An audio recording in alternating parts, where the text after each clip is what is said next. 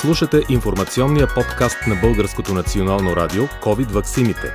Поредица от епизоди, експерти и лекари от най-големите и утвърдени здравни заведения и професионални организации у нас споделят достоверна научна информация за ваксините срещу новия вирус.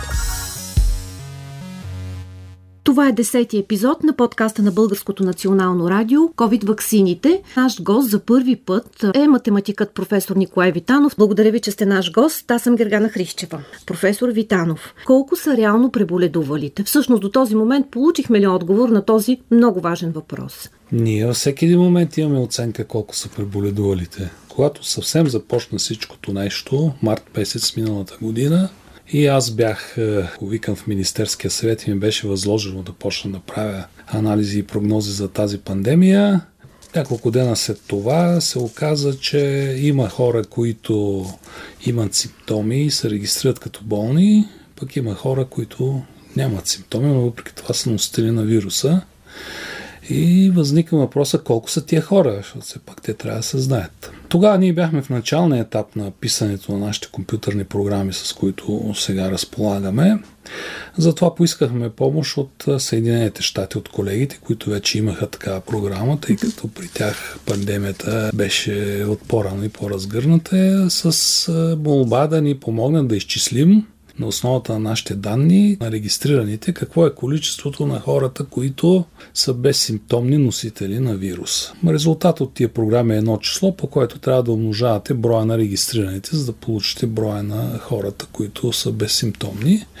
И тогава числото беше около 8 съвсем в начало. Март, април и май месец миналата година. Значи числото беше 8. С течение на времето това число започна да намалява, поради проста причина, че капацитета на лабораториите, които правиха тестове у нас, започна да расте и повече хора бяха обхванати. Значи то стана по едно време 6 и след което стана 4 и остана там. Тоест, значи, като имате хората, които са регистрирани тогава, защото сега вече е малко по-друго, и като ги умножите по 4, получавахте броя на хората, които са се срещнали с вирусите, да се каже. От тогава насам обаче да. настъпиха известни промени. И то в две посоки. Първо, миналата година хората, които бяха с симптоми, се регистрираха почти изцяло. Тоест човек, като е болен, отива и си казва, бе, болен съм, карантинират го. Сега ситуацията е малко по-друга. Има хора, които имат симптоми, пък не се регистрират. Значи трябва да ги видите тях колко са, за да получите представя колко са хората с симптоми, че това число да го умножавате по 4. В момента имаме регистрирани N човека. Това нещо е 30% по-малко от реалния брой. Т.е. има около една трета от хората, които имат симптоми, обаче не отиват да се регистрират, защото ще ги карантинират, не им се стои вкъщи, няма да ги пуснат на работа, така че взимате числото, което са ви регистрираните, значи то практически са две трети от реалните случаи, които са с симптоми. Намирате реалните случаи с симптоми, това нещо трябва да го множите по 4 вече, за да получите представа колко човека се срещат с вируса с съответния ден. Петък, да речем, бяха грубо казано 1800. 800. Значи това са две трети трябва да сложим още 900. Стават 2700. Това са хората, които имат симптоми. От тях 1800 се регистрират. Значи тия 2700 трябва да ги умножиме по 4 и получаваме числото около 10 000 и нещо, които са се срещнали в петък с този вирус. Тоест, това, което ние виждаме като реална оценка заразени всеки ден е с минус 30 на 100 по-малко. Това е броя регистрирани случаи с симптоми. Общия брой на случаите с симптоми е по-голям. Какъв е обаче общия брой? Той вече не се смята толкова просто. Съвсем в началото трябваше просто да вземете броя на регистрираните, да ги умножите по 4 и до края на миналата година горе-долу беше така и получавате общия брой на хората, които са се срещнали. Да, да, ама оттам нататък вече имаме няколко процеса, които променят тая сметка. Единият процес, той е много съществен, е, че този имунитет, който се изгражда, той не е вечен. За този вирус се казва, че 8-9 месеца. От броя на регистрираните, които са регистрирани сега, ние трябва да махнем тези, които са били регистрирани при 9 месеца. Е, така. Те се предполагат, че те вече са си... Имунитет е приключил при тях при и могат да преболедуват. Отново. Махаме ги. Те колко бяха, аз не помня, ама 200 хиляди. Грубо остават 270-280 хиляди. Това е числото, което трябва да умножиме по 4. То е около милион, милион и 100 хиляди. Към тях трябва да прибавим тези, които са вакцинирани. Те са също около милиони, колко и 100 хиляди. С една доза милиони 100. Милиони 100, милиони 100 стават 2 милиона и 200 хиляди оценката на хората, които имат някаква защита срещу вируса в момента. Значи това число се увеличава следствие на факта, че има нови хора, които се срещнат с вируса и се вакцинират и намалява също времено, следствие на това, че хората, които са преболедували отдавна, вече губят имунитет и трябва да се изващат. Значи 2 милиона и 200 хиляди. 70% от 7 милиона, грубо казано, българи са 4 милиона и 900 хиляди. Виждате, че сме много далеч от групова имунитет. От тук нататък сега същественият въпрос е такъв. За това число на тия, които имат защита, какво прави? То расте ли ефективно или намалява? Отговорът е, ако вакцинацията не е достатъчно интензивна, то намалява. Защото не забравяйте, че излизат от играта хората, които са преболедували отдавна. Ако те са били голямо число, да речеме 3000 на ден, по 4-12 000 излизат от играта. При какъв процент вакцинирани може да се очаква приключване на епидемията? Говоря ви за това какво е реалното положение с тъй наречения щит в момента. Щита той е 2 милиона и 200 хиляди, което е около 28-30%.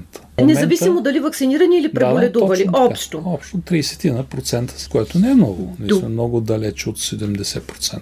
Но, какво значи 70%? Аз винаги наблягам на това нещо. 70% не значи, че ще се разправили с вируса. 70% означава, че може да се дигне вълна, но тя ще е три пъти по-ниска, отколкото ако тия 70% вакцинирани бяха 0%.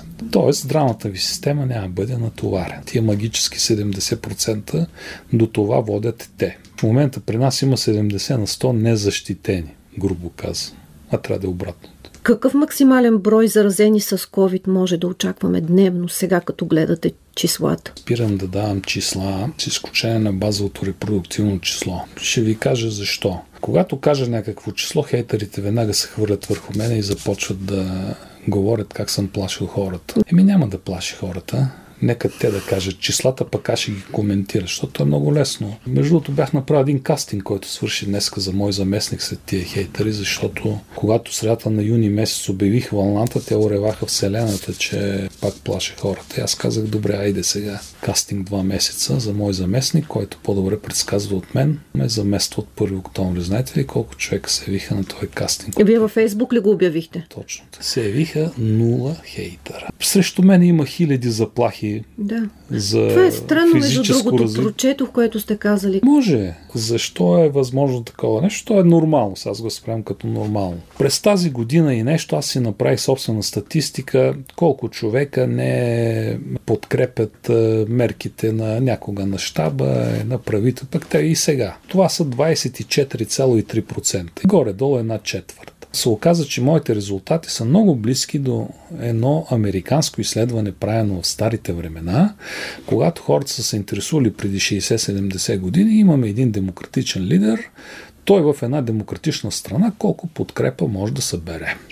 Значи отговора е 75% най-много, ако действа с демократични средства. И за това квалифицираното мнозинство е две трети, много рядко 3 четвърти, защото 3 четвърти трябва да си много голям майстор за да го събереш. 25% ако сте един лидер, каквото и да правите, те няма ви подкрепят. Остават ви 75%. Вие 75% обаче се делят на две групи. 25% ще ви подкрепят. Всичко ви е разумно, окей, хората са разумни толкова. Другите 50% са в класа според зависи. Ако сте убедителен, ще ви подкрепят. Ако не сте убедителен, няма да ви подкрепят. Тъй, че най-много може да съберете 75%.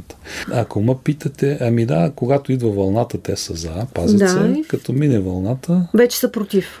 Това, което говорим е много добре във връзка с текущата кампания за ваксините. 25% те са убедени, че трябва да се вакцинират. Това са милиони 800 хиляди, ние още нямаме толкова вакцинирани. Горе-долу, като стигнем на милиони 800 хиляди, тогава ще стигнем до един прак. Ще влеземе в категорията да убеждаваме хората според зависи. Е, според зависи, обаче там трябва вече повече да ги убеждаваме тех. Кампания за убеждаване много няма, виж, антиваксърската е по-ефективна. Ето защо хората, които са против вакцинационните мероприятия, с течение на времето, парадоксално в България проем расте. Тя почва да еде от тия 50%. Кампанията в защита на вакцините никаква няма, в резултат на който тия 50% са, как да кажем, лесна плячка на антиваксърската кампания. През октомври, тогава очаквате и пика на ами, четвъртата сега, вълна. Не правя прогнози за повече от 7 дена, тях ще ги правят хейтерите. Какви са факторите за надигането на вторичния пик на четвъртата вълна? Защото първия пик е това, което беше в септември и е до и сега до средата. Базовото репродуктивно число беше над едно, в момента е под едно. Тоест вълната се опитва да затихне има фактори, които карат броя на новите случаи регистрирани да расте. И това са времето, значи то се разваля. Повече хора ще стоят в затворени помещения. Вкарват се две големи системи с много хора в играта. Учениците с учителите и да не забравяме студентите с техните преподаватели. Това са около 1 милион човека, които са изложени на риск от заразяване. Да. Прибавете към тях и тези хора, които не се регистрират, пък имат симптоми и някои от тях не си седят вкъщи ходят и имаме едни фактори за поява на вторичен пик. Чудо ще стане. Насреща какво седи? Насреща седят мерките, но виждате какво става. Вторичен пик октомври. Септември няма да е, защото за да се задействат тия фактори трябва да минат поне 10 на дена. Днес сме 20 септември. Тоест, началото на октомври би следвало вече да започне полека да се надига. Може ли да бъде по-страшно от миналия пик по отношение на достъп до болнично лечение? Тези хора, които виждахме, че нямат достъп, ами, имаше и такива. Сега се предприемат други мерки, които са свързани с тези COVID коридори, с лечение на хора с, не само с леки, но и с по-средни такива случаи в къщи, а не в болница. Значи това формално ще разтовари здравната система. Един трик да не се напълнят съвсем болниците, обаче пък ще имате средни случаи с средна тежест, които са вкъщи. Ще се лекуват, а там какво ще стане, да не отваряме за сега този въпрос, но мога да се каже, че ефективността на това лечение няма да е също както ефективността на лечение, когато сте непрекъснато под лекарско наблюдение, нали така? Може да се очаква с всичките последствия, които не искам да ги казвам. При какъв процент вакцинирани според вас, професор Витанов, може да очакваме приключване на епидемията в България? Първо да кажа песимистичната част на оптимистичното изявление. Зависи колко ще я влачиме тая вакцинация, защото и там се губи имунитет, нали така? Ако я провлачиме дълго време, че те хората ще почнат да си губят имунитета, ще трябва да се вакцинират. Да пак. се ревакцинират. Взимаме 70% от 7 милиона, са 5 милиона и 900. Значи тях трябва да ги вакцинираме за 9 месеца, за да имат всичките имунитет. 9 месеца 270 дена. Това прави на ден, трябва да разделим. По 20 хиляди на ден вакцинирани. Ами горе-долу 20 хиляди на Което? ден. Това е отговора на вашия въпрос. 20 хиляди вакцинирани. С две игли 40 хиляди е броя на ден, който трябва да достигнем. Колкото повече, толкова по-добре е. Това може да се каже, иначе... Както е казал Мечо Пух. Колко повече, толкова по-добре. Професор Витано, вие за задължително вакциниране ли сте и какво мислите за томбула за вакцинираните? Поради естеството на моята работа в щаба, трябваше да обработвам информация, да правя анализи и прогнози, но нямах право и никога не съм се месил в взимането на решения. И слава Богу, установих, че това е много полезно и не им са меся на хората, така че... Вие вакциниран ли сте? Аз съм двойно вакциниран. Така, бихте ли участвали в томбула? Когато започна да се говори какво да се прави, за да се увеличи вакцинацията, един човек излезе по телевизията и каза, гледайте в Румъния какво правят, дават кебабчета ли какво беше. Mm. Знаете ли кой беше той? Аз... Така, така ли? След като в Румъния раздаваха кебабчета, аз дадах едно интервю и казах, бе, вижте ги румънците сега какво правят. Тъпо, просто ме Да. Отиде, вземе две кебабчета, вакцинира се, хем добре за него, хем доволен. Колко от тези вакцинирани вие сега да го изчислите, пък ще спечелят, имат шанс от такава томбула? А наградите колко са? Не казах. Като кажат колко са наградите, ще ви кажа какъв е шанса да се спечели. Справяме ли се с пандемията? Знаем, разбира се, на какво ниво сме спрямо Европа. В армията ни няма 40 хиляди, имаме 20 хиляди починали плюс 3-4 пъти повече сериозно повредени. Това си е една загубена война. Извода може да бъде само един. Не се справяме.